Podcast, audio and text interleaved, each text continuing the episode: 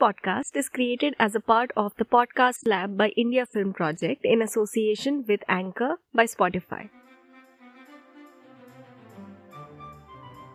You, me, films, and the world is equal to this podcast. No, no, take two. You, me, and just geeking about films is equal to this podcast you're listening to. This is Around the World in 8mm. I am Prakhar Pakidar and I talk films. Okay, so did you go through a directive phase when you discovered camera for the first time? Do you remember that era of handycam or those small digital cameras? Yep, I and my cousins had the filmmaking phase around that time. We spent hours coming up with stories and shooting stuff. We were all very influenced by television then, and you think we try to replicate something from TV, like some show or something. We did have our version of Indian Idol, but for some reason we made advertisements. I distinctly remember this one teleshopping ad we made where one of our cousins, she had her front teeth had fallen off. She was supposed to be this unhappy customer who fell prey to some commercially sold toothpaste and it was very pro might i say. It had like proper shooting and then dubbing. And then there was this one ad we made about handbags so strong that you can't get mugged. One of our cousins dressed up as a thief and we made mustache out of paper and stuck it on a face with fevistick or cream maybe. Who knew it will turn into one of the most embarrassing videos from her childhood? No really.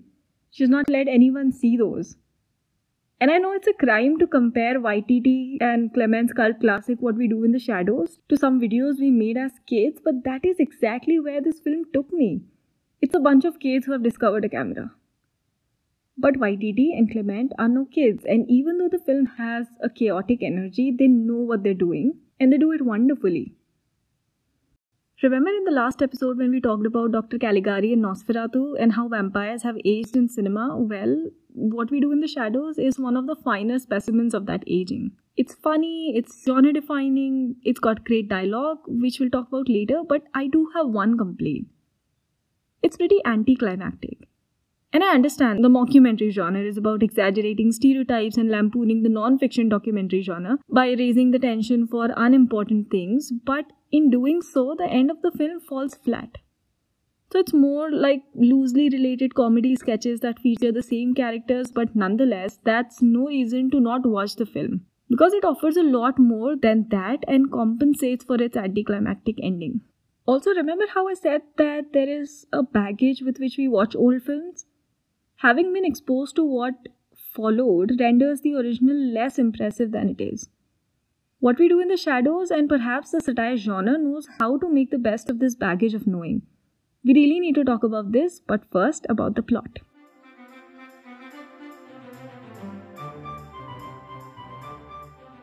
Shot in documentary style, this mockumentary, a genre popularized by The Office, yeah, that one you'll recognize.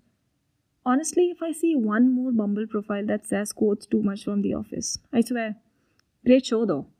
Yeah, so there are certain visual characteristics which Springer and Rhodes call false signifiers of reality False because they are not true, of course, and signifiers because they are understood to represent reality.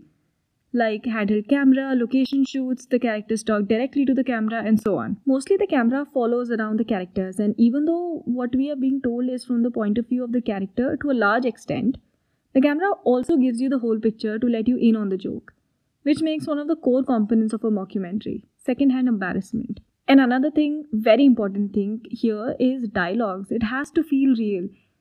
And I think the most tricky thing about these films is the dialogues. How do you make the whole film sound like a natural conversation, but a conversation that is funny? And that too, not to those involved, but to those listening. That is us, the audience. Or I don't know, maybe it comes easy to those who are funny. I'm not a funny person, so I can't tell, but now it sounds like trivializing the art. It can't be that easy, even even if you're funny. Anyway, this documentary follows the story of four roommates. The catch? They're all vampires. Interesting premise. Haven't we all had that one soul sucking roommate? But these guys have it good. They have a system, even though it does not work mostly, they are happy living together. We have Viago, he is 392 years old, traveled to New Zealand in search of his love Catherine. There's Vladislav. He is 832 years old, a mighty medieval times slayer who has lost all his charm after losing to his arch nemesis called the Beast. Then there's Deacon, the baby of the group. He's 183, youngest and the most irresponsible. He was bit by Peter, an 8,000 year old vampire who looks a lot like Nosferatu. This is what I was talking about when I said how the film utilizes several connotations we might have of the genre. It addresses those and pays an endearing homage to the legacy of vampires and mockumentary flicks. Just like Peter the Vampire is living, breathing, well, not living, a dead but slaying homage to Count Orlok. There are scenes dedicated to recreating the brilliance of the original. Like the scene where Orlok is first shown as a vampire is recreated to an extent when Peter is introduced. He's as terrifying as Count Orlok, even for his housemates at times. Viago startles when Peter wakes up, and later in the film, one of their victims escapes and runs into Peter even Vladislav, the one who is supposed to be the most savage out of the group, feels sorry for the fate this victim has had to meet. But this is not a reason for conflict in the plot. Something you'd expect had this not been a satire. A good area to add tension to the plot, but here Waititi and Clement subvert the classic narratives of vampires. This is not a story about power or lust, but the mundane lives of four vampires living in New Zealand. A much more humanized and a bit of a loser version of how we imagine vampires to be. They accept everything scary about Peter, like the harmless flaws one accepts of their roommates or housemates, like talking too much while watching a film, or forcing you to see every meme they find funny, or shaming you for your shit skincare routine, you know? Annoying but harmless, and too small in front of all their good bits. The points of conflict in this setting is undone chores and the mess caused while killing a victim and so on. In the beginning of the film, Viago, Vladislav, and Deacon, Peter rarely comes out of his coffin, sit together. So these three sit together to discuss chores, and it turns into an altercation between Viago and Deacon. You'd expect clashes over claims on victims and power and secrecy of their existence rivalry with werewolves, but no, unwashed dishes piling on for five years it is. They hiss like cats and hover into the air unsteadily, turn into bats while the other one gets excited about bat fights. I think the confrontation, altercation, and fight scenes are the funniest bits in the film because their sheer absurdity has the laugh out loud factor. At least I laughed out loud a few times. And as I said earlier, a lot of it has to do with the dialogue. The key to comedy, I feel, but let's talk about that later.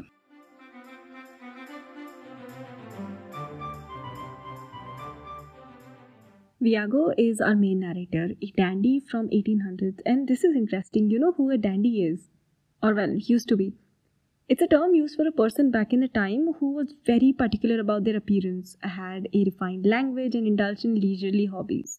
They were mainly known for being known, sort of sounds like fashion and lifestyle influencers of the 1800s. We see his past and personality reflect in the way he talks, his mannerisms, but especially in the way he chooses to kill his victims. He believes in making the last few hours a pleasant few hours and doesn't like making a mess. Even lays out newspapers and everything before biting their victim, biting his victims. He believes in making the last few hours a pleasant few hours and does not like making a mess, even lays out newspapers and everything before biting his victim. He's easily the most lovable out of all characters, one who sadly missed out on love himself because his coffin was marked with the wrong postage. So Viago is sort of the responsible one. I'd also go to the extent of calling him the kind one as opposed to Vladislav, who takes a more authoritative role in the dynamics. It's again funny because their once great lifestyles, that of Viago as a fancy dandy and Vladislav as a brute slayer, have been reduced to wearing puffed sleeves to parties and standing out the windows of a plausible victim in a bid to hypnotize him into inviting them in. There's this interview where Waititi and Clement talk about how these characters developed because they had been working on them since 2005 and the film was made almost a decade later in 2014 so they always had these two characters and they would do stand up acts around these two and eventually developed the rest Deacons Stu, Nick, which interestingly led to the plot taking the loose sketch structure it takes. Nick, although he is the classic antagonist the way he comes into the story, he then becomes the protagonist. And then he brings in another character, Stu, who in turn becomes the protagonist. film students are going to love this. And this intrigued me enough to read the script of this film to see what the shift of structure looks like on paper. Was it always intended or something that happened with the flow? Because a lot of the film is improvised. By the end of the production, they had about 150 hours of footage that had to be shortened to 90 minutes. This one increases my respect for the editors, and two means there can be more versions of Shadows, and I'm in. But then there's also one, no, no, two. There are two TV spin-offs. Uh, there is only so much you can do with the idea. Anyway, back to the script. I've always been deeply interested in films and have studied literature, but it took me this podcast to actually sit down and go through a script, any script.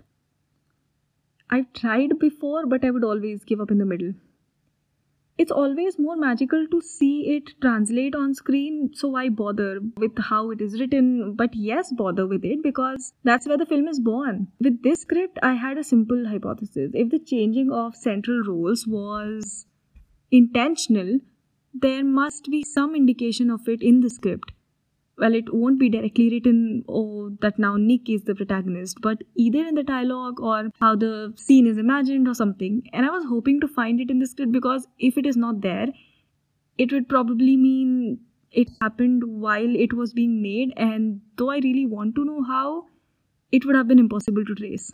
One of the parts I can say I noticed the shift happen in the film itself before reading the script has to be the inciting incident for the first conflict uh, which happens because of Nick's carelessness. Uh, Nick is the new vampire. There's this club the three older vampires always wanted to go to, but the bouncer would never let them in because they have to be invited to go in. And but then Nick comes into the picture and he is friends with the bouncer, and the nightlife for the three vampires totally changes.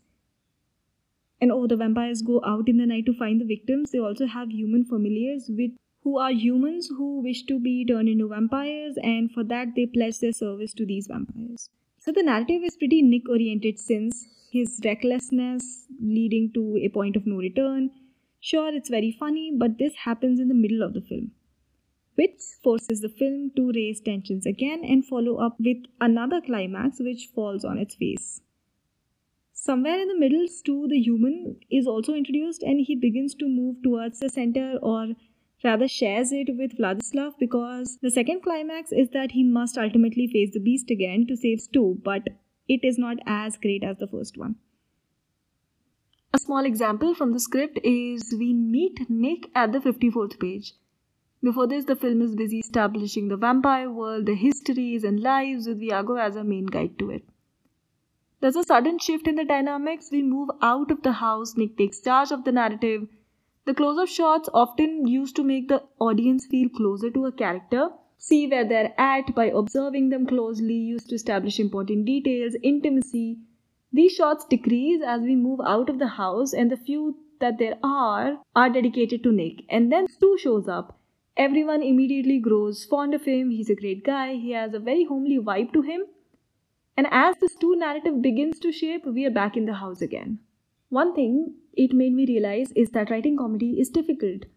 Why is what we do in the shadows funny? Or the bigger question is, why is anything funny? And thank God somebody asked this question before me because now we can stand on the shoulders of giants, as Google Scholar says, and look at humor through the lens of something that is called the benign violation theory. Written in detail in this book called The Humor Code, and it makes a lot of sense. So the writers say that for anything to be funny, it must violate a social norm. Like the norm here is flirting situation. The violation is that it's vampires living together. But the violation has to be benign. It has to be like a harmless threat. Like it's a lot more funny when an angry child threatens you than it is when a grown man does. The gravity to this the gravity of this threat significantly increases, so the violation of the norm has to be benign flat with vampires, but instead of obsessing over virginal women, they grow fond of an average IT guy. But you know, even though there is a formula to comedy, does not mean it will always work. Like everything in the world, there's a TED talk about this as well, and not just one, but two TED talks, one each by the co writers of this book, Peter McGraw and Joel Warner, about the same theory, same question what makes anything funny, and yet I kid you not, one actually makes you laugh and the other terribly bombs. You should go to YouTube and find these if this mildly interests you. Shadows mostly gets the benign violation right. For example, take Viago's character. He used to be a dandy. All his main characteristics are that he's sensitive, he's fussy, he's a clean freak. These are also the things that could have been used to draw outdated humor from the stereotype that all these things, well, are very gay. But not once does the film turn that way, except for this one time when they're out in the night going to the clubs to find victims and Viago is talking about how coming to the town is exciting because it makes him feel something and at the same time some random kid yells homos. So again, harassment on street violation, but the timing it comes at makes it somewhat benign. But then again, this works when it comes to clever dialogues and well timed instances. It does not help the build up to the holy masquerade and the letdown it turns out to be. Vladislav must face his arch nemesis, and you can almost guess who it is going to be. I won't spoil it for you, it's about time I wrap this episode. And remember the TED talk I referred to by Peter McGraw? In that, he quotes W.B. White, who says, Analyzing humor is like dissecting a frog. A few people are interested, and the frog dies of it.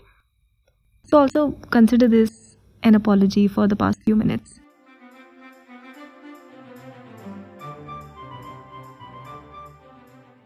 In the next episode, let us stick to comedy and might as well see what zombies have been up to in modern cinema. This has to be just giving the film away, so I won't say anything more. Do check out the podcast Instagram page at the rate around the world underscore 8mm to find more hints and other cinema related content. This page will also lead you to what I am up to, that is, if you're interested Find us on Instagram and let's talk films. And hey, don't forget to treat yourself with a good film this week.